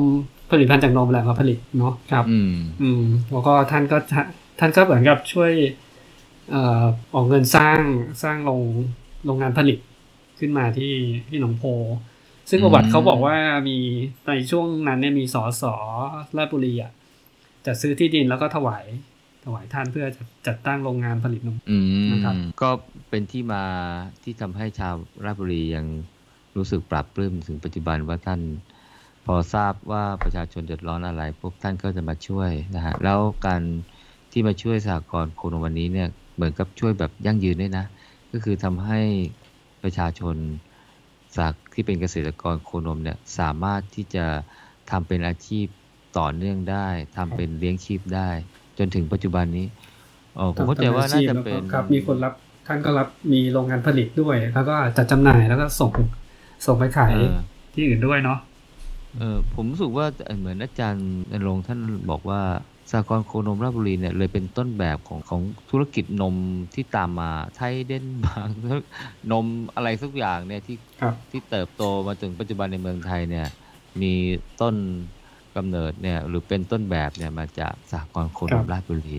ซึ่งนมอืมถ้าเราไปแวะเนาะก็จะเจอนมที่เป็นนมถุงใช่ไหม